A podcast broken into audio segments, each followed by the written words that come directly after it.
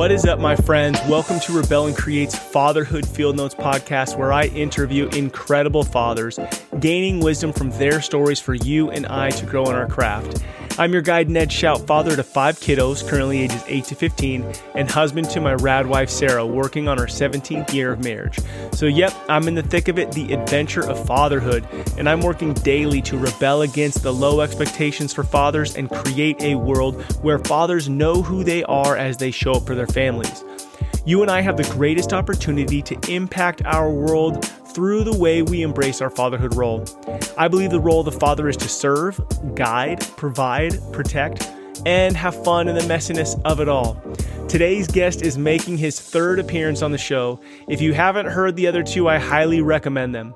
Nathan Oates has served as a mentor to me the past few years, and he just released a new book on stability. And in this conversation, we dig into stability and how it is a value component that, if practiced, can bring us the peace joy, and purpose that each of us seek in our lives. Enjoy this incredible conversation with my friend, Nathan Oates. I'm so excited, as always, to be talking fatherhood, but especially with one of my greatest mentors in my life, Pastor Nathan Oates. What's up, Nathan? How are you? Doing good. Good to see you again. Dude, so nice. Most of the podcasts the last year have all been virtual, mm-hmm. and we're sitting here inside the church, mm-hmm. hanging out face to face. Feels really good to see you. Um, and your book launch is Monday. That's right. And I get to be there. You do? Yeah, I do. Oh, that's so cool. A friend. I didn't yeah. know that. Yeah. Oh, that's awesome. For me to, for me to oh, I can't wait for you to be there. Yeah, I'm so excited. Sweet. So that's what we're talking about today is your book. Now, this right. is Pastor Nathan's third time on the podcast. And I will just say, the last time, like I get chills thinking about it, we dug into pride mm-hmm. and it has been transformational. I've had a lot of people talk to me about that episode just because as men, especially men who are on the journey that we are on, like trying mm-hmm. and, mm-hmm. enjoying life. Uh, the journey that takes some effort. Yeah, the journey that takes some effort is, um, I think that, uh, you know, we can find a lot of pride in that and, and we want to overcome but there's these holdups because like I still compare myself, you know, I'm still very harsh on myself, mm-hmm. a lot of judgment. So the idea of pride, that conversation has been very opening for okay. me. Yeah. So um, I just encourage people go check that out. Go check out the one before that, really solid. But today we're talking about stability. What is it? Yeah, I wrote this book that's called Stability. The subtitle is an ancient monastic how an ancient monastic practice can restore our homes, our churches, our communities. Um, and stability essentially is an ingredient that is critical for any work that lasts. That's what I'm arguing. Hmm. Kind of want to like let that sit for a second. Stability is an essential ingredient if what you are trying uh, to accomplish is going to reasonably be accomplished, if it has a chance of actually evolving into something that bears fruit. It's not an optional thing. If you want what you're working on or putting your life into to to last and to, to bear fruit, to matter. Yeah. So if we back up a little bit, stability is a value that you either have or you don't have. I'm inviting people to consider embracing stability as a value. And then, of course, if you're going to really embrace a value, it has to translate into practices. You have to do something with that value. You can't just value health. You have to actually change the way you eat or change right. the right. So, so the value needs to get trans uh, translated into practices, um, and then that that value of stability essentially gets expressed within the context of a commitment to people, a specific people, and a specific place and a specific purpose. So when you're talking about stability, is it less like a like a craft in the sense of um, I roast coffee mm-hmm. for my life, mm-hmm. or I do jujitsu for my life? Mm-hmm. I mean, could those be it too? But you're talking more about stability in community the fruit that comes from doing life with others? So are they kind of different? No, they're not different. I mean, the guy who practices martial arts, he has the real opportunity and the potential to become a master at that. but not if he doesn't embrace stability. Because you can't do that overnight. You can't go through the matrix download and go, I know kung fu. You can't do that. It's not right. real life. But we think that is possible. I think we think that. I think our culture is so addicted to immediate gratification and shortcuts and life hacks that we we don't like consider the cost of actually becoming like a master barista. I think that was the other mm. example that you.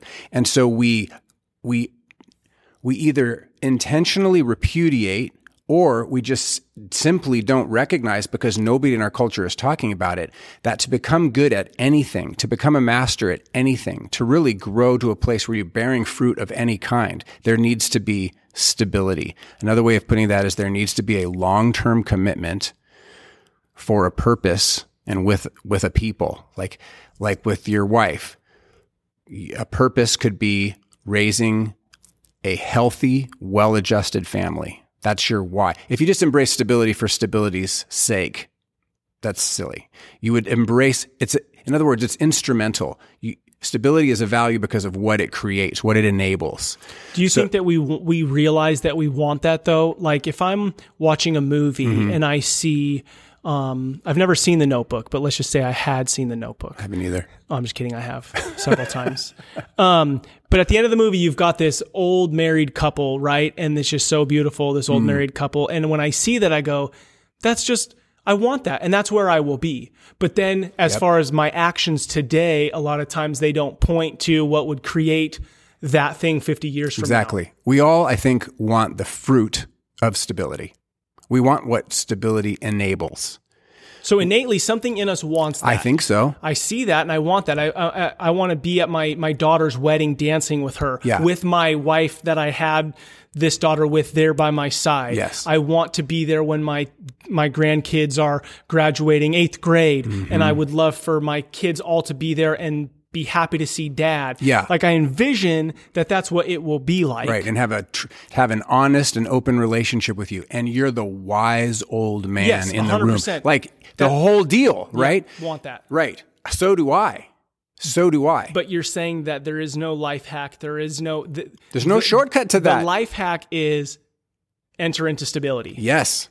Which yes. is going to go ahead and be your entire life. Yes. It is a long term engagement doesn't necessarily mean that you live in a specific monastery for 80 years with the same 10 guys.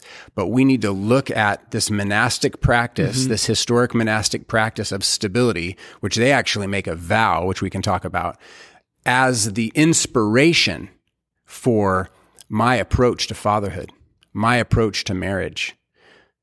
It needs to be, I need to have my vision affected, my understanding affected by this significantly deep and long term commitment to stability because we've slid so far away from it that that we need to have like an extreme I don't I don't believe it's actually extreme. I believe it's radical. I believe it's like close to the source. Mm. But we need to have a radical example of stability to like pull us toward that that wisdom that we actually want, that depth of marriage that we actually want, the fruitful life that we, the legacy that we imagine. That stuff isn't going to happen if we take our cues from modern North American culture because right. it's addicted to uh, consumerism, instant gratification. If this isn't working, you bail, you get the next model.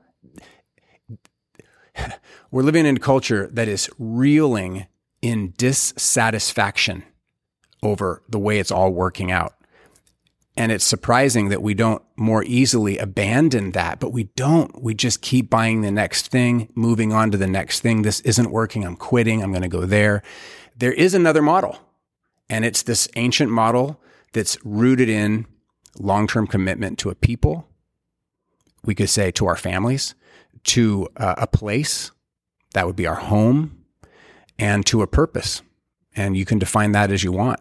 But that long term commitment, I, I'm arguing, is what enables us to actually do work that matters. So tell me about the difference between radical, you said extreme mm-hmm. and radical. Okay. So so what do you mean because what it sounds like is is I'm going to live as an ex- really extreme, like yeah, just to really enter into stability. Yeah, and so yeah, know, I'm I, because I'm choosing like I don't know, would you call it a hyper consistent life? I like that actually. I like hyper consistent, but it's more than just consistent as in habitual. It's it's uh, like you just are a routine guy and you eat oatmeal every single day. Mm. It's more than that. It's um, it's a rootedness that is trying to get increasingly close to the source of life.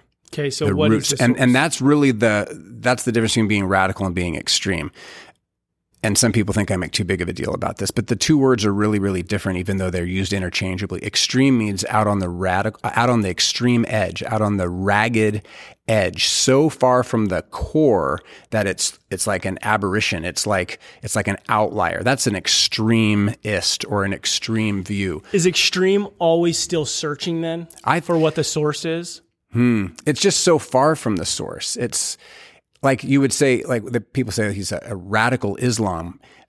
I mean, an extreme. That we, we use it interchangeably, and that's a mistake because radical actually means close to the root. Mm. So somebody who seems to us to be extreme, like a monk, when monks are called extreme for praying all day, I would argue they're not extreme. They're radical because they're they're getting close to the source of life, which is God. An extreme view of prayer might be somebody who doesn't pray at all because we weren't made to live separate from our creator. So you see the difference. Maybe mm. it's semantics, but I would say that the uh, the invitation in stability is to move increasingly closer to what gives life, to the source of life. So then, why does our culture run away from stability? Because it's so hard. We run away from stability because it's so hard. We're quick to quit.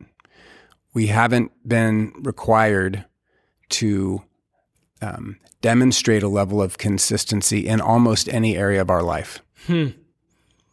Why, when did that start? Is that new? Man, I, I don't know when it started. That's a really good question. It's probably all, it's probably always existed. I mean, Benedict is the first, he's a sixth century monk, and he's the first monk to include in his rule or his way of life for the men in his monastery. He's the first one to include the vow of stability. Other rules had been written that don't even include the vow of stability. He includes the value of stability because in the sixth century, he's already seeing consumerism just wreck culture. Mm. So it's not a new thing. It's not a new thing. I think people are always, I think there's something in human nature that is inherently prideful and restless and thinks that we know better than anybody else, including our creator. So we're going to go figure it out on our own. And that causes so, us to just be in this perpetual cycle of looking and then leaving and then looking and then leaving again and then looking and leaving again. So then why inside of us is there this thing that, because I, I don't think that it's, I mean, marketing works because there's this thing inside of us telling, like me going, there's something better right. out there. Yeah. So that's probably not something that was just created. It's probably been, uh, you know, manipulated and compounded on. Mm-hmm. Um, but there's something in me that goes, there's something better. But is the reason that that's inside of me is so that I have a choice to choose stability? I think that well, that's a good question. I don't know for sure, but I think the I think the reason that that's inside of you is because you were made for a relationship with your creator. And so anything that is in any way inferior to your creator, which is everything else, is not able to satisfy your longing. But we don't want to go to our creator with everything. We want to find um, our own control, which means we find satisfaction in things like pickup trucks and beach vacations. They're not bad, but we expect for them to fulfill a hole in our hearts that can't be filled, yep. you know, by anything else. And this is this is uh, Saint Augustine, you know, famously says this. So. Um, I think that's why you. St- I think that's why marketing works. I think that's why everybody can identify with a sense of longing what I think is short on supply is the recognition that these things that we expect will fulfill us, they don't fulfill us. They don't satisfy us at the end of the day. Well, And I'm wondering, yeah. like, when will I, with the variety of things that really have my eye, when will I, at a deep level, recognize um, that will not satisfy what I actually am longing for? There is no substitute for like the core object of my longing. Hmm. But that's something that I think we learn and develop over a long amount of time if we stay put if we're constantly running the circuit of consumerism, we never quiet down enough to actually be able to be honest with ourselves and go, you know what I'm really longing for? Because we're just feeding ourselves on fair food, you know, every 15 minutes. And you just never, so. You're so, never present long enough to not be distracted. Like I was thinking, if I'm on the beach or, you know, sitting at a pool at a sick hotel with mm-hmm. my wife and I'm looking at a magazine and I'm like, oh my gosh, we got to go to Utah, Zion next summer. It's a great example. That's what we got to do. Yeah. But be or or if I'm not present enough in a certain spot, I see you know my neighbor always pulling out with his Harley, and I'm like, dang, if I just had the Harley, which I would like. um, but if I'm not present enough to just go, oh, that's Bob riding his Harley today, and I'm just living in my own space, not always distracted by yeah. everything around me, I haven't created enough presence to have stability? You haven't embraced stability. You haven't created enough presence to know yourself. Mm. There's nothing wrong with the Harley. What's wrong is you think your Harley is going to fulfill a role in your life that it was never built to fulfill. Right. Nothing wrong with having a Harley or going to Vegas or Utah or wherever you're on vacation. The problem is putting so much, uh, giving so much credit to that thing that you think it's going to fulfill you when it's not going to fulfill you. Stability also won't fulfill you, but okay. stability is the practice that you embrace in order to learn what will actually fulfill you. Okay, so then this is what does stability start with? Okay, good. So because because there's a recognition that this is going to be like one of the hardest things you ever do. Mm-hmm it starts with a vow. Like that's what vows are for. Vows are a promise before the hard thing comes that you're going to stick with it, knowing that it's going to be hard. This is why marriage begins with a vow because you're saying in front of everybody, I, I'm excited about this, but I know I have no idea what tomorrow brings. And I, I'm intending to be with this person for the rest of my life. I know that's probably going to be one of the hardest things, the one of the hardest promises I ever keep. So right out of the gate, I'm beginning with the vow. I will promise before God and all of my community to be with this woman for the rest of my life. So that and, and stability I'm is pretty sure nobody nobody's thinking that in the moment when they're up there. Probably not. They're not thinking about that for sure. They're thinking about probably a hundred other things. But isn't it? See, that's the wisdom of the tradition of the church, saying this is how weddings begin. You should start with a vow. Somebody who's actually stuck with it knows the wisdom that they've gained tells them begin by promising and that this is an irrevocable promise. Begin with a vow. I mean, people don't make a lot of vows. You've made two a baptismal vow and a wedding vow. Yep. I've made three, those two plus being ordained as a pastor. Mm. You don't do these these kinds of things every day, but you do them because you know it's going to be hard. So stability begins with a vow. Um, in in one sense, I say even before clearly like you said, you're not thinking about a vow when you start. So I would say they if I'm just talking, we should be. If we were mentoring our young people, yeah, prior to the marriage, to discuss like deeply like this is what mm-hmm. this is not in fear but this is what it is and and if we were open about what our marriages look like we let people see the struggle yeah. we let people understand but you said prior to this is stability won't fill that need stability is not going to fill what you're looking for it's the it's the entire process because it's you're learning mm-hmm. But with that, that sounds real fun and sexy. Like, yeah, I want to learn so I can be a great human. Yeah. But then we don't realize that the learning is not coming from like this expected, I'm so awesome. It's being confronted every day right. with, it's not my way. Yep. It's not about me. Mm-hmm. It's this is this is not about my happiness, right. which we're all sold on. All these things are going to make us happy. Right. This is this is like a long term, like that married couple at 80 years. Like there there was deaths in the family. There was there was hard this, that, and the other. Yeah, Those were things that limits. embraced mm-hmm. together. Yeah. Um, and there was a lot of sacrifice and and not making it about you. Yeah. So here's a conversation I have regularly with people who ask me to be a part of their wedding as a minister. I say, why do you want to get married? Because if you just want to if you just want to live together, then just live together. But if you want to get married, let's talk about what that is. Essentially, what you're talking about at that point is you're helping them recognize that something matters so much to them that failure is not an option.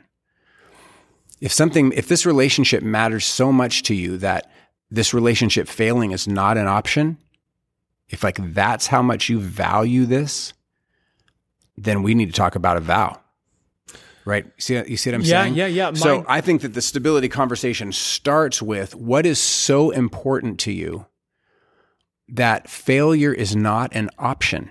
My failing my kids, it's not an option for me. It's not an option. It's, I'm not okay with it. I don't mean typical disappointments and I'm a human, I'm going to make mistakes, but right. I mean like being the dropout dad for my daughter. Nope, it's not going to happen and that's what that's where the the commitment to stability is rooted for me because I am not going to be the dropout dad because my relationship with my daughter cannot be fail. I cannot fail at that. I'm not okay with that.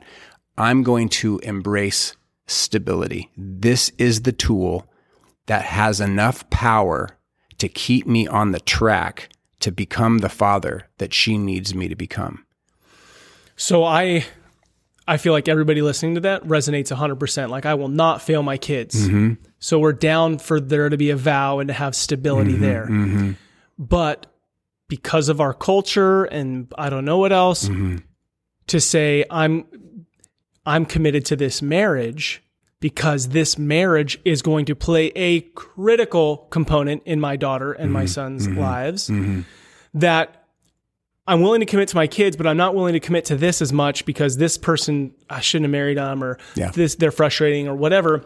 And so I feel like there is a missing component in in this because we would all say that our kids are important, but I'd love to be here for you, you know, daughter, but your mom's a kook, so I'm out. Mm. So I feel like that in, has sometimes given dads the the the approval or okay yeah. that hey you know what you're better off with your mom and i'm out. Now yeah. i now i don't even mean that necessarily in like the the dropout dad who the kid never sees again. I could even mean that in the passive dad who's not engaged in the home. Sure.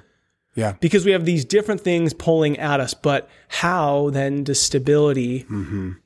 how does stability how does one commit to that vow and have a why. And I don't want to say I'm just going to love your mom because I, I want to be a good dad, mm-hmm. but to see that this marriage piece is really significant to the legacy that I'm leaving as well. Yeah. I mean, I feel like it doesn't take more than 10 minutes on Google to convince yourself that your children are better off in almost every situation. I won't say every, but in almost every situation if the parents stay together.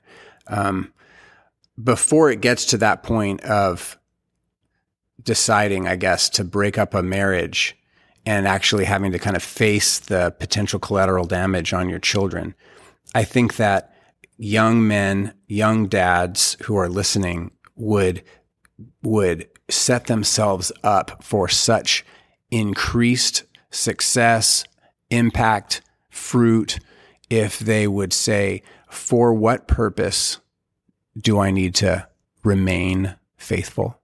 Mm. Right? For what purpose? What is the why behind my stability? Why do I need to stay committed? What's the why? So, what is that why? Because maybe it's like, ah, I don't need to be next to this person uh, at my kid's wedding in 20 years, or I don't yeah. need to be sitting next to somebody. What What is that why? Because we're all looking for, like, what's the meaning of life and why am mm. I here and what matters to me and what makes me happy? What is that that's why that's universal? Is there well, a universal why, though? I don't know if there's a uni- I think there's a universal why, but that's right. my perspective. Uh, I, I I don't know if for I'll just tell you for me, um, I need to remain faithful to demonstrate to my kids what is true about them. they're going to learn what's true about them from me first before they read any books, before they actually even have a relationship with their creator. I'm the one as the father positionally equipped and uniquely equipped. There is no other man on earth who has the direct line to the heart of my sons and my daughter in order to communicate them to them through my words and my actions that it is a good thing that they exist, mm. that they can trust me, and that I will never leave them. I'm telling you, you get that in your soul before you can speak. So that's the universal why, in my opinion. The father represents God to the child before the child can, can figure it out on their own or can even begin to learn any kind of other perspectives. And it's not manipulation, it's a gift. It's our role positionally as fathers. There's a lot of people that can influence our kids for good, but there is only one father. And it's so easy to see the impact on a negative side. There's this whole thing called the father wound. If your dad left you, it doesn't matter if seven or eight other men raised you up. That probably was really helpful and you're probably fine. But there's, I, I would bet for most guys, there's a real sadness in the vacancy that their father left. Um, I mean, that's, I mean, we know it to be true. I mean, man, I just want to like pause on everything you just said was like the core, when you say that, inside of me, I want to be that guy. Now, I don't know why, but mm-hmm. I want to be that guy. Mm-hmm. And I think everybody listening is like, that, that's why I'm here. Yes. That's why I'm I, here. I want to be that guy. So whatever you just said, when you said it, there's a fire inside me. That's who I want to be. And I also recognize that I was that kid that wanted that thing. Whether my dad fully gave it to me or not, I think that's also a reality is that the dad can probably never fully fulfill that. No, we can't. We, we never, we never accurately reflect the goodness of God to our kids you can more or less accurately reflect the love and the truth of God. Some of us do it pretty well. Some of us do it terribly. None of us do it perfectly. So there's always that handoff between my dad's amazing and now I need to look to God to fulfill the longings of my heart because mm-hmm. even my dad mm-hmm. can't fulfill the longings. Of my heart. And if he's a good heart. dad, he is going to point you in that direction. Exactly. He's going to say, "I am not right. God." Right. I have I have been this guy in your life to guide you. Right. But I'm also acknowledging that I am a child too. Yeah. And dude, I mean, when you say all that, that's exactly what I want. And so when I say, is there this universal why?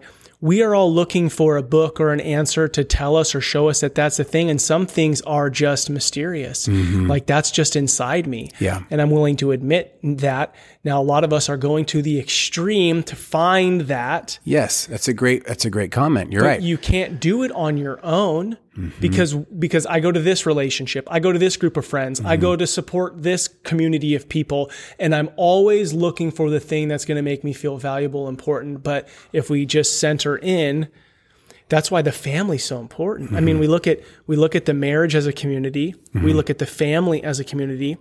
And then for you, you know, this, this third realm of the church is this mm-hmm. community, which I know the book is really written, um, especially with you know with those with with leaders of churches in mind mm-hmm. of how to stability matters how to stay in this like yeah. it's not about a lot of things we make it about yeah i'm trying to argue in the book whether it's for your home or your city or your church that you were made to do meaningful work you were made to move in the world to journey through life healing and restoring not hurting and destroying.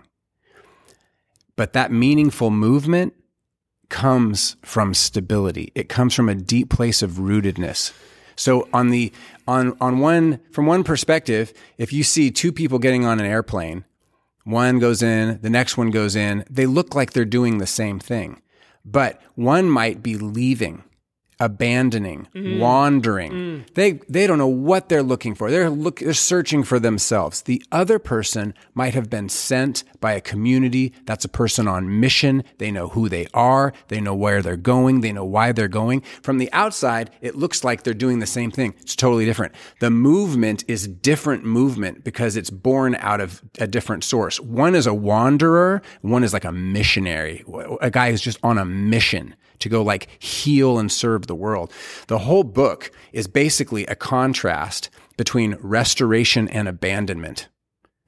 Where does abandonment come from? What is it ultimately rooted in?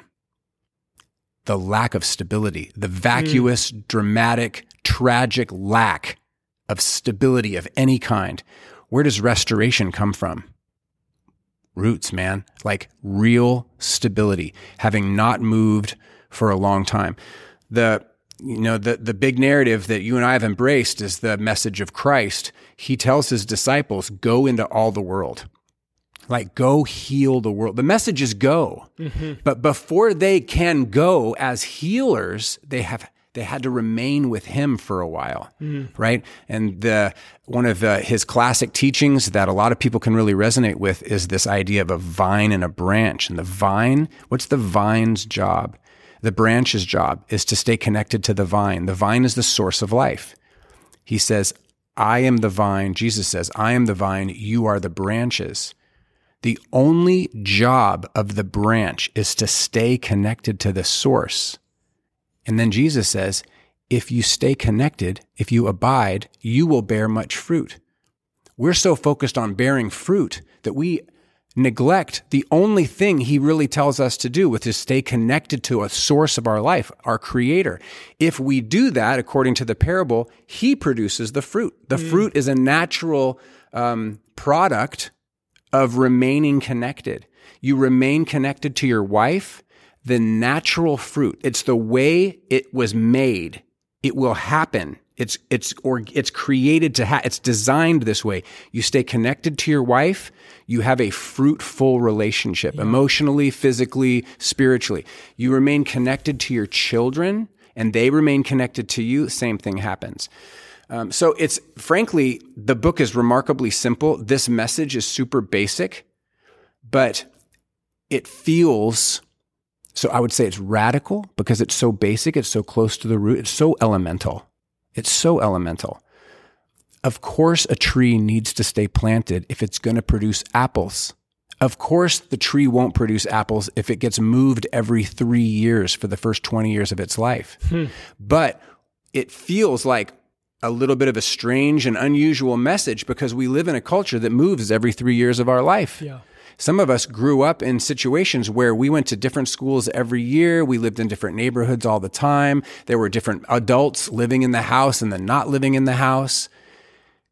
And, and, and then, you know, you turn 40 and you're like, I feel lost. Of course you feel lost. You have no roots. You never were given the opportunity to send roots deep. There was no stability in your life. So you haven't experienced those things which can only come through stability. There are no shortcuts for some of these things. So you're not like SOL and sorry, but you, the answer is to, is to start small and say, what is it? What is it that I want? Will I stay? Will I stay committed? Will, will I, will I embrace a reason to stay committed? And will I embrace that's the why for stability? And is there someone else that I could invite into this experience with me? So, so a, a who. I want to stay here. I want to experience, and it could even be short term. It could even start small. I want to have, um, I want to experience greater physical health in three months. My reason for being stable to the gym every morning for three months will be so that I can climb this mountain with my kid because mm. I can't even walk up a mountain right now because yep. I'm so fat. And I'm going to do this with a friend. So I'm going to I'm going to remain committed to them. And it's not just a commitment to me, which is very American and individualistic and it doesn't work. I'm going to remain committed to them. So even if they don't show up, I'm in the gym out of a commitment to them. This is all Benedict's doing is he's saying devotion to God is so important, we can't afford to fail. So let's make a vow to stay in this community with one another for the purpose of honoring God. And let's figure out how to do it together. And when it gets hard and we want to bail, it's not allowed. We have to work through it. Abandonment is not an option because abandonment will only destroy, will only erode, it will only break apart what we've begun to build in not running away. So, is most times we're confronted with with wanting to run away because I'm offended in some way or something mm. bothered me mm-hmm. because I feel like, you know, say I'm 40 years old and I don't have roots. Um, and I'm like, okay, well, I'm going to commit to here, but you know what? This person pissed me off, or this person, mm-hmm. you know. So I have personally, I have such high expectations. So I feel as though like I want every day to be the epic part of the movie, and there's yep. music playing in the background, um, and that's not reality. Nor do I necessarily grow if everything I do, I'm just like it just works perfectly. Just comes easy. Yeah, yeah, because then I'm never really, I'm not really growing then. Yeah. Okay, so do you think that most people run or move on or stop going to a church or stop mm-hmm. whatever it is they stop doing mm-hmm. because they get offended or they get bored or they have too high expectations? Because I want guys to be able to go, why do I not stick with stability? Because yeah. you say that, and then I invited my friend to the gym, but well, Joe didn't show up this morning, so right. screw it, I'm not going to go, right. or, or whatever. So, so first, I would say there is a huge risk involved here because stability is inherently long term. And so a commitment to stability is a long term commitment. And a big risk comes with that. Because if you're wrong and you've spent 10 years in this relationship, 10 years trying to like stay devoted and it doesn't work, then the cost is much greater than if you just try a two day vitamin pack and see if it works for you. You know yeah. what I'm saying? So I want to say up front that that there is a risk. I acknowledge that that it is a risk, and it's a risk that most people are not willing to make. Most of us are willing to try it once or twice in our life, and one of those is probably with our spouse. Like we try marriage, right? Hope that it works out. Um, there's a really interesting story that speaks to this in the first book of the Bible. There's this there's this guy. He's motivated by selfishness so he lies to his father and he cheats his brother and then he gets caught. And so he's afraid. And so he runs. And he, instead of saying, I'm sorry and pressing into the relationship and dealing with the reality and being honest, he runs. Later, he gets exhausted from running. So he falls asleep on the side of the road and he has this dream, which is where the Led Zeppelin song Stairway to Heaven comes from, okay. right? He dreams about the stairway to heaven. And in the dream, God reveals to him his plan, not just for him, the man, but for the place where he is mm. right now. And the man's name is Jacob, and his famous realization upon waking up from this dream is to say, Surely the Lord was in this place, and I was not aware of it. And sometimes in churches, you hear this as like a call to worship. You hear this as a good thing. Surely the Lord is in this place, and I was not aware of it. But in the context, this dude is frightened. This guy is really, really scared. It's fear that grips his heart. It says in the in the story that he was afraid. What seemed like the night before to just be this inconsequential stop on the side of the road, just mm. a place for him to break, to take a break, um, is now something that he understands to be awesome and something at something like the house of God. He says this is none other than the house of God. And here's what's so important for us to see that experiencing God in this place was not what this man expected. He's surprised, but he shouldn't be surprised because God is not somewhere else. God is right where he is.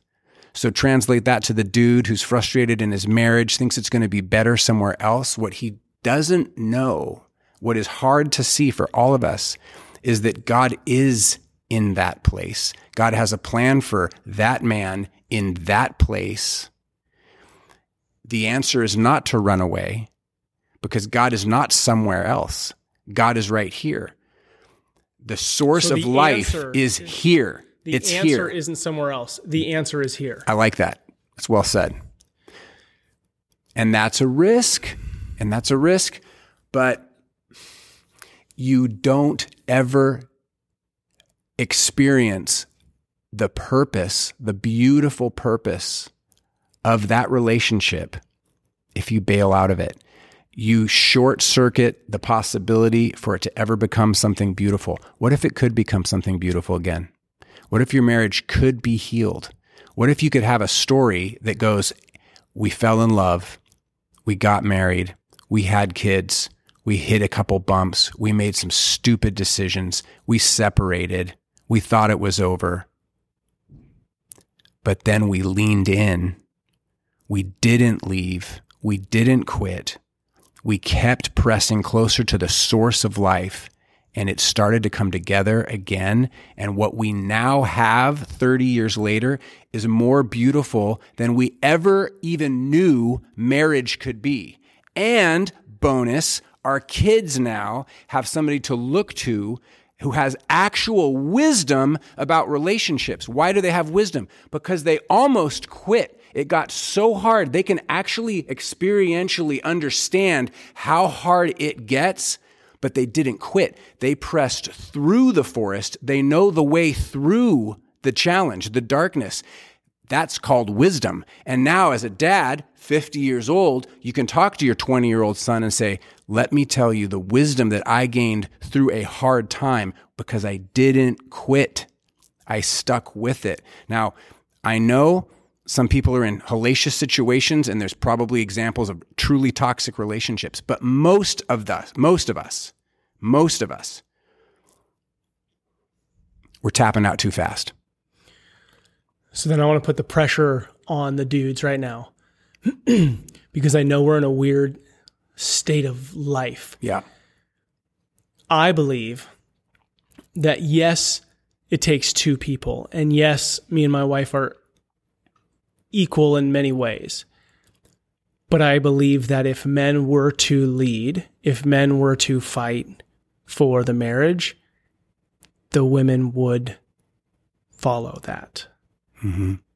But I feel like people don't want to say that. People don't want to hear that. People want like talk about you know toxic masculinity, which mm-hmm. there's a mm-hmm. lot of whatever. There's toxic stuff out there. But like if I'm gonna dance, somebody has to take that step, and I feel like naturally when we allow our wives to be the one who are always fighting for that, to yeah. be the ones, hey, let, us do counseling, let's fight for this. Like you're missing your opportunity because when I watch the movie, I want to be the hero. I want right. to be the one who's going to battle and fighting. Right. Why don't we look at our marriages like that?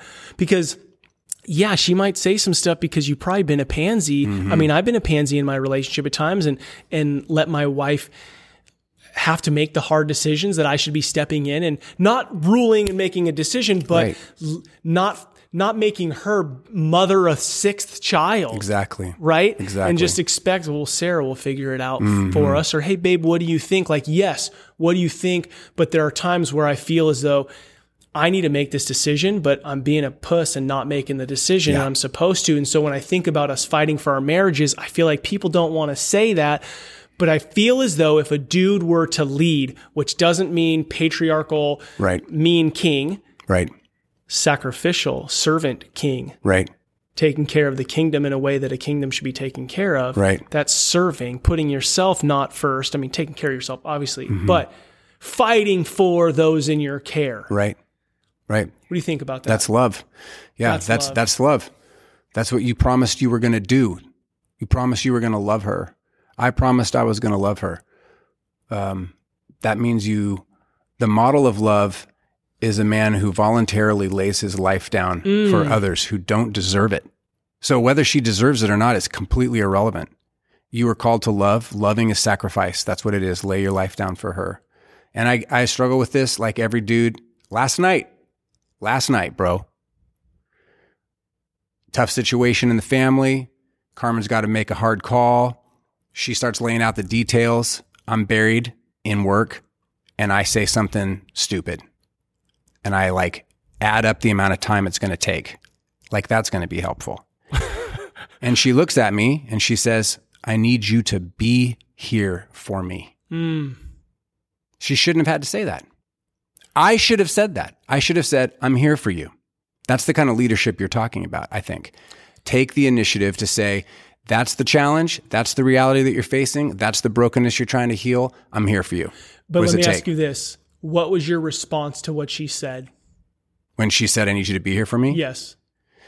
Well, initially, no, yeah. I, I get, initially I, I, shut up. I, I was like, man, this is frustrating. And then before we went to sleep, I apologized. I said, so that's what I'm i would sorry. say is the difference. So I think that when when I have looked at you or when people look at like, oh, that's a great man, that's a great husband, that's a great father, the difference is you've already cultivated a relationship that's mutual with your wife. Like that's servant right there is yes, you're a human, but she had the freedom to say, I need you to be here for me right now. Now it may have came, come out like frustrated, yeah. but she also knew that you would respond to that because you've said this is who I want to be and right. you as my partner we're going to hold each other accountable to be who we want to be. Are we always going to show up like that? No, but within minutes, hours, whatever, it was there whereas a lot of us spiral out. I'm sleeping on the couch tonight. Mm-hmm. We're we're going 3 4 days which then just continues to spiral into like nothingness and that's that's the sad part is that moment is a real moment that's going to continue to happen right. because we're human beings. Right.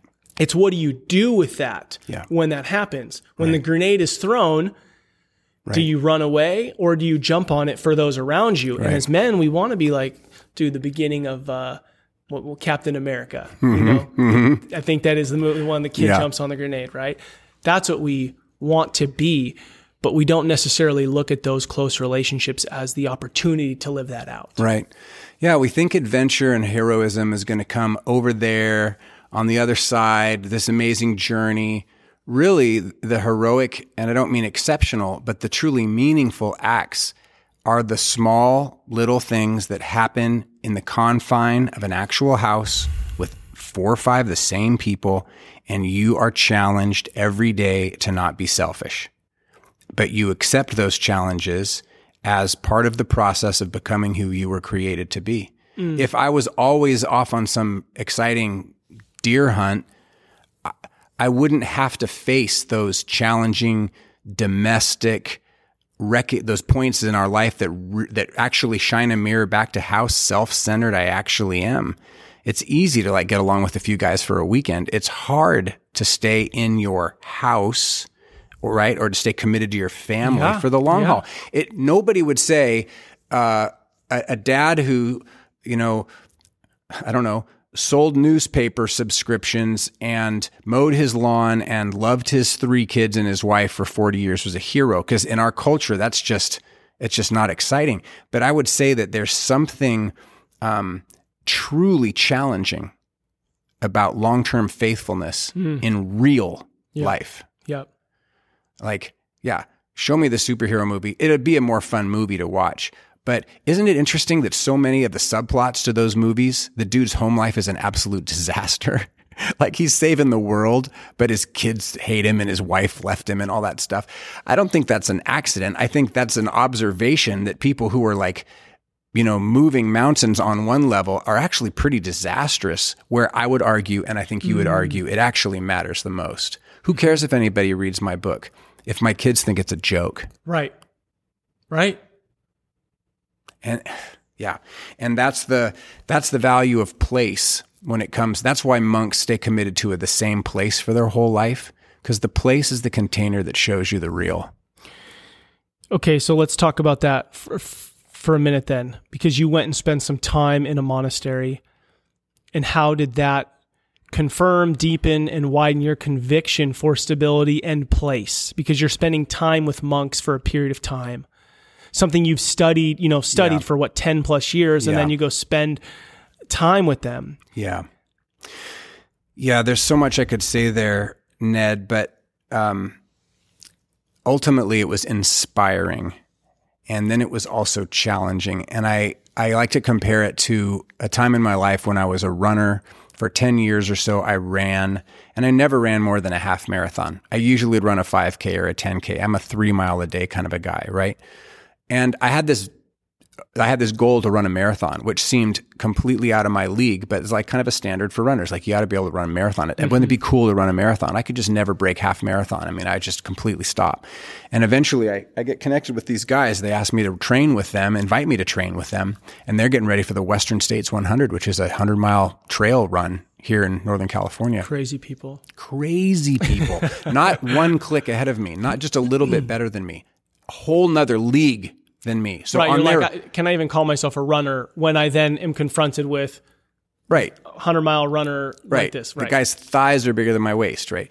So I start running with these guys at 4:10 in the morning. Their rest day or after their main run, they'd run with me, and I I was not only inspired, but I began to believe that I had the potential to actually improve not just one layer or level, but many. Mm. And that's what happened to me at the monastery. I saw a level of devotion to God that I had never seen before. And I got invited into the practices that nurtured that kind of devotion. And it was very difficult. It was humbling. I failed most of the time. I felt frustrated that I, I felt like remedial. I mean, the, it was a very challenging three weeks of my life, but it was also totally inspiring. And at the end of the time, I started to feel like I'm taking a whole nother step. I'm 25 years into a relationship with God. I've plateaued. This is taking me to another level. Um, not in some magic way, but through a couple of disciplines that I just basically needed somebody to say, your standard's too low. I mm. pray for 10, 15, 20, 30 minutes a day. These guys prayed for eight hours a day and I prayed with them. Okay. It was a big step forward. Yeah. So yeah. they taught me how to pray for a long time. That's a skill that you need to develop. And it includes things like adoration, which I don't do much of. I mostly say, God, help me with this problem. Right. And then the other thing that they taught me through experience was to embrace discomfort as a good thing. They fasted twice a week, sometimes three times a week. They often fasted two days in a row. On the days that they ate, they only ate two meals. I was hungry the entire time. I was like frustrated, uncomfortable the whole time. But I learned that I've just so addicted to comfort that I will surrender priorities in order to eat. What in the? That's what am I doing? And I'm not talking about like punishing my body and getting emaciated and unhealthy, but food and physical comfort, clothes that fit well, a bed, a nice house, all those kinds of things. I pursue those things like they are the ideal, like they're the goal. Often to the um, to the or at the expense of things that I actually value more than comfort, like my relationship with my sons. So this was a big challenge for me. So my time at the monastery, to answer your question, it was totally inspirational, but not in a warm and fuzzy way. It was like going out thinking you're all at, all that, like you're you're super in shape, and then you go work out with green berets, and you're like, I'm not in shape, but I just learned some stuff. I leveled up. Mm-hmm. That's exactly so, right if the discomfort isn't so that I'm punishing myself right. for the creator, then what's the point yeah. of the discomfort? Yeah, that's a stereotypical thing that unfortunately has taken hold when people think of monks. They think of them whipping their backs and stuff like that, which happened, but that's not the that's not the goal. The point is to quiet your the quiet the voices of your flesh, your hunger drive, your sex drive, your desire to be right. Um, and in order to learn to submit to someone who actually loves you more than you love yourself, knows what you need more than you even know what you need. I'm talking about God. Yep. So that's the point. The point is to get radically sober, um, alert. This is the point of fasting. Um, so that you can be aware and that you can tell the difference between what is helpful and what is not helpful.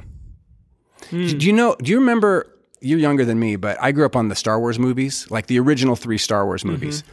And, you know, Luke is like clumsy with the force. He can barely do anything. It's like, try to feel the force, Luke. Do you feel the force? That's the, that was like his, I, I can feel the force. And then when I was in college, the prequels came out Remember the prequels? They yeah. weren't actually very good movies, but the Jedi were doing like force pushes and stuff. They were like moving buildings and things. And you got the sense that there is a power that's available, but that's been so ignored and neglected and, and like pinched off that mm. nobody really understands what's possible anymore. That's what I felt like I was seeing was like, I was seeing Christians who had a spiritual power that was so beyond what I've experienced that it was almost unrecognizable. Like that's the force. You can push people over, you know, they can like push people 100 yards away from you. Like that's possible. I'm not trying to be super weird, but I'm trying to say that, but I felt like I went deeper into, I went closer to the root. I went deeper to the source and I hung around with guys who had committed their entire lives to knowing God. That's the only thing they're committed to. Like they've surrendered everything else. And uh, and I'm not saying that everybody should become a monk, but it was inspirational to me. I started to look at my house more as a monastery than as just a convenient place to sleep. Yeah, so I want to talk about that. Okay. So what's the point of a monastery? The point of a monastery is to change the world. How so? Yeah. It's they people think monks are like abandoning culture and just leaving, going up to the mountains, but their point is to change the world and their method is to embrace a singular purpose.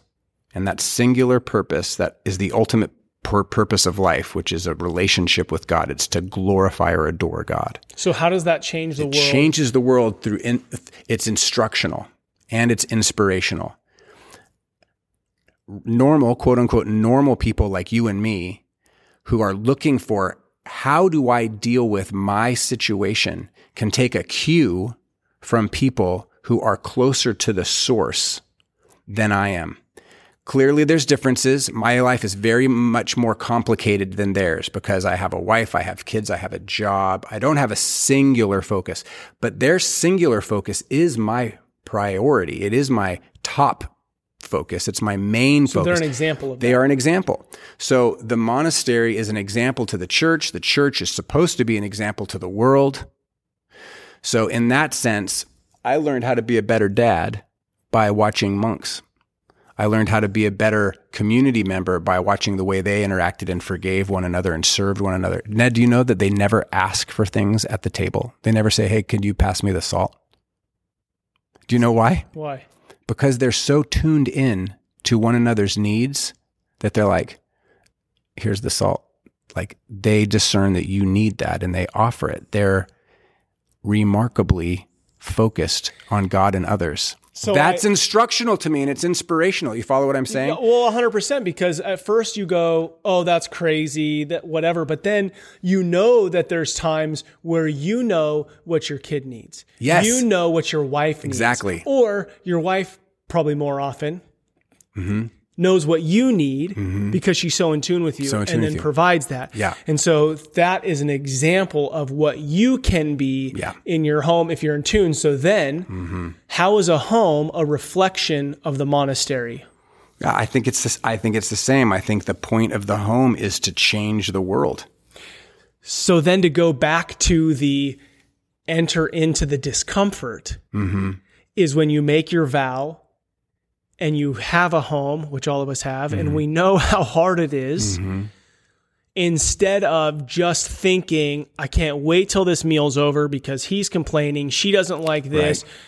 She's upset because of what I said before dinner. I hmm. can't wait to go get that beer and sit on that mm-hmm. couch or whatever my thing is. Right, Go in the garage or whatever my thing is is to enter into the discomfort because that discomfort is where everything that I want is, but not, That's where it's being confronted. yeah, and it's not tonight's dinner or tomorrow night's or the next one. It's all of them plus, plus, plus, plus, plus mm-hmm. forever and ever. Mm-hmm.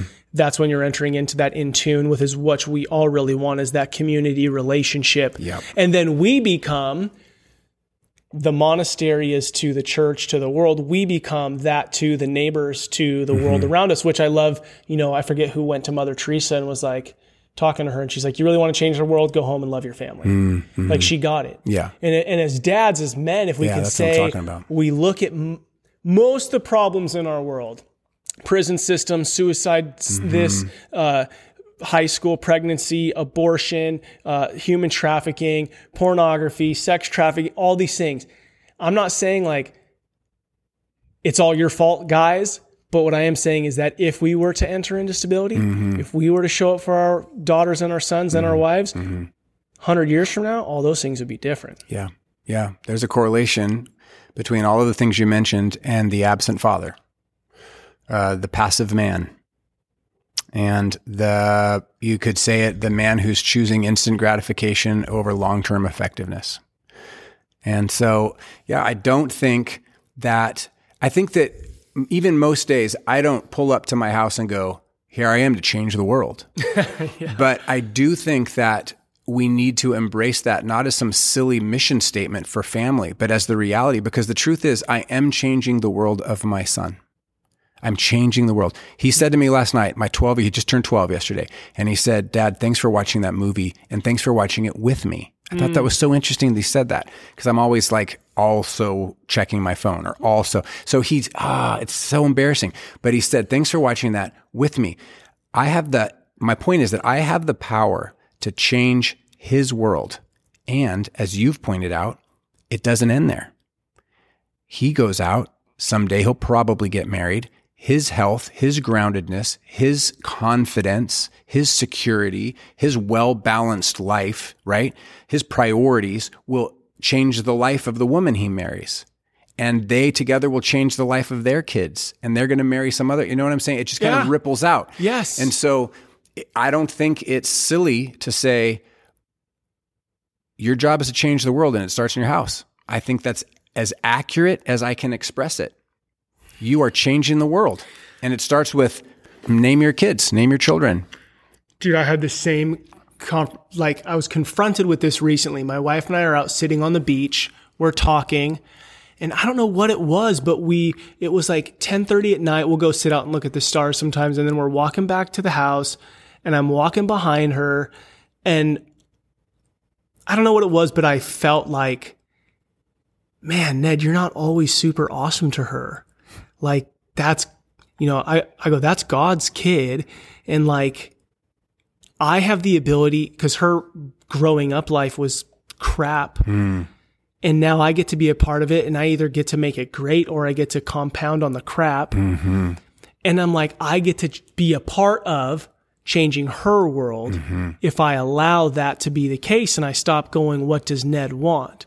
And I think that if we could go back to when I show up to my house, like you said, am I saying, do I get to change the world, which seems huge? But if I can say, I get to change my son's world, I get to change my daughter or impact, mm-hmm, impact or change mm-hmm. my daughter's world mm-hmm. and my spouse's. If that's what I dedicated my life to, stability, mm-hmm we could also that's going to have huge impacts would, in, just even myself. I agree, and it feels like it's the kind of mission that actually is compelling. Like when I pull up to the the garage door, the mission to be a rock, to be dependable, to walk in as the because I don't know what I'm walking into. Right. Right. There right. might be all kinds of arguments and disappointments and even tragedies that have happened during the day. I walk in and I have the invitation to be the source of stability for the community that I'm with. That's got to come ultimately from God, but it comes through me. And w- that's a compelling purpose. Yeah. I'm like, that moves me. That's it moves a, me and it's possible. I agree with you. It's I a way better mission than like, I wonder if, uh, you know, the game's about to start. I mean, my goodness. that doesn't move me at all. Right. I need a, I need a mission. I need a purpose that I can believe in and get my heart behind. I've always needed that. And, um, I think together, what we've had a lot of fun talking about over the last several years is the value of seeing the family as that mission. And what I'm trying to say with this book is don't neglect this essential ingredient, which is stability. Like it all falls apart if there's no stability. Mm-hmm. You can have mm-hmm. any desire, can have all the money, the resources, but a fundamental building block for this thing working out is my dad was a rock. He was stable. He was there. He was committed. He didn't leave when it got hard. He pressed in when it got hard. So I think that out of that stability comes all kinds of restorative work. And the situation, like with your wife that you explained, you're part of the healing of her heart. And if I enter in here you, and now, exactly. If I choose to be here now and yeah, do it, yeah, or you compound it, like you said. But but you're recognizing that you have the opportunity through something as simple as long term faithfulness. Yeah. To move the dial on her heart and help her to actually become the woman that she's created to be and believe that she's valued and believe that it's good that she's here. And and dude, that's what we want. Like that's the role of a king. Like I want to be a king. I want to be mm-hmm. this guy where I'm like my garden or my kingdom is it, it's growing and it's it's it's looking more beautiful and it's taken care of and it's expanding mm-hmm. and that can happen right in your home which is like the whole rebel and create message. And your your your value of stability is the core of that is enter into here stop being distracted by the killer job or the killer hobby do those things. But but i bet you they're going to be better and more fruitful right. if this other thing is the first yeah if it's locked in as a as a part of the foundation oh yeah. i love this stuff good stuff dude oh my gosh okay so the book I freaking loved it. I got, you know, a PDF copy, read it on my phone. I was stuck in line getting a COVID test at the airport um, in San Francisco. And I'm reading it. I had like waited in line for two hours and I'm sitting on my wow. suitcase and there's another couple and I'm just sitting there like bent over looking at it. And I just, oh, I throw my head back. I'm like, oh, this is, you know, like forgetting that I'm in the airport. And they look at me and I felt like I had to give them an explanation of like why I was because yeah. we had already talked a few times. So I'm sharing this with them, which it's like, okay, I wasn't expecting you to be reading something so intense, um, but it was phenomenal. And and you and I've been meeting for gosh four or five years now, fairly regularly.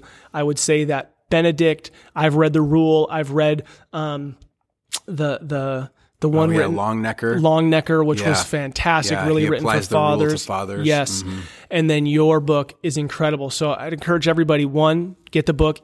We're releasing this podcast; it'll be on Amazon once yep. you hear this. Yep.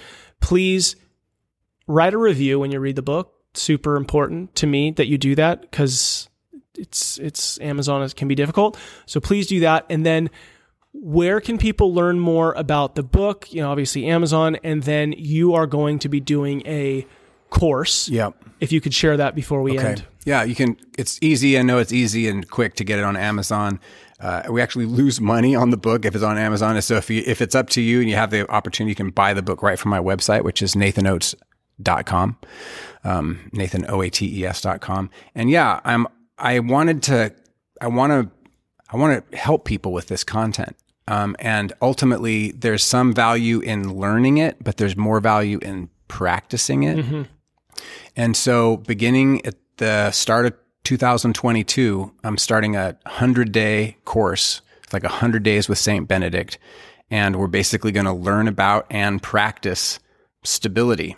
So, we're going to learn three skills to in, in, include in our regular life. And we're going to talk about top topics like obedience and moderation and hospitality, hospitality and holiness and work and rest and perseverance. Some pretty basic things, but I would say uh, we've neglected them as critical components to a life well lived. And so uh, we're gonna we're gonna it's, it's a hundred day experience, and I'd love for people to participate in it with me. Yeah, so I'll tell you this because I think Nathan is super humble and I'm trying to learn that from him. But this will change lives. This will change your family. This is a critical component to why you and I are showing up on this podcast. Don't just listen to this podcast and check it off your list of I'm a good dad because I listen to dad podcasts. Go do the work. And like, if it's not this, something else, but I'll tell you, I've been spending four or five years with this guy. It has dramatically changed my life. I'll be doing the course. If you don't sign up for it in the first week, it'll be sold out. So you could just do the next one, but there'll probably be a waiting list. So if this all matters to you, you need to enter into something. You can't do it by yourself. This is clearly, this conversation shows you that you need community especially with other like-minded brothers. You know, if you want to go run with the monks, you got to go find a group of dudes to do it with. That's right. So this is a great way to do it, and it's a heck of a lot cheaper than uh, divorce and uh, you know marriage counseling, and probably a lot more fun. So I encourage you to check that out. And then I'm just so excited for people to read the book. Man, it's going to be killer. Thanks, Ned. Thanks for your time, dude. Appreciate love it. it. Until next time. All right, peace. What an incredible conversation with Nathan Oates. I have such a deep respect and admiration for him, mainly because he's done the work. As you look at him as a man, husband, father, pastor, leader, he's done the work.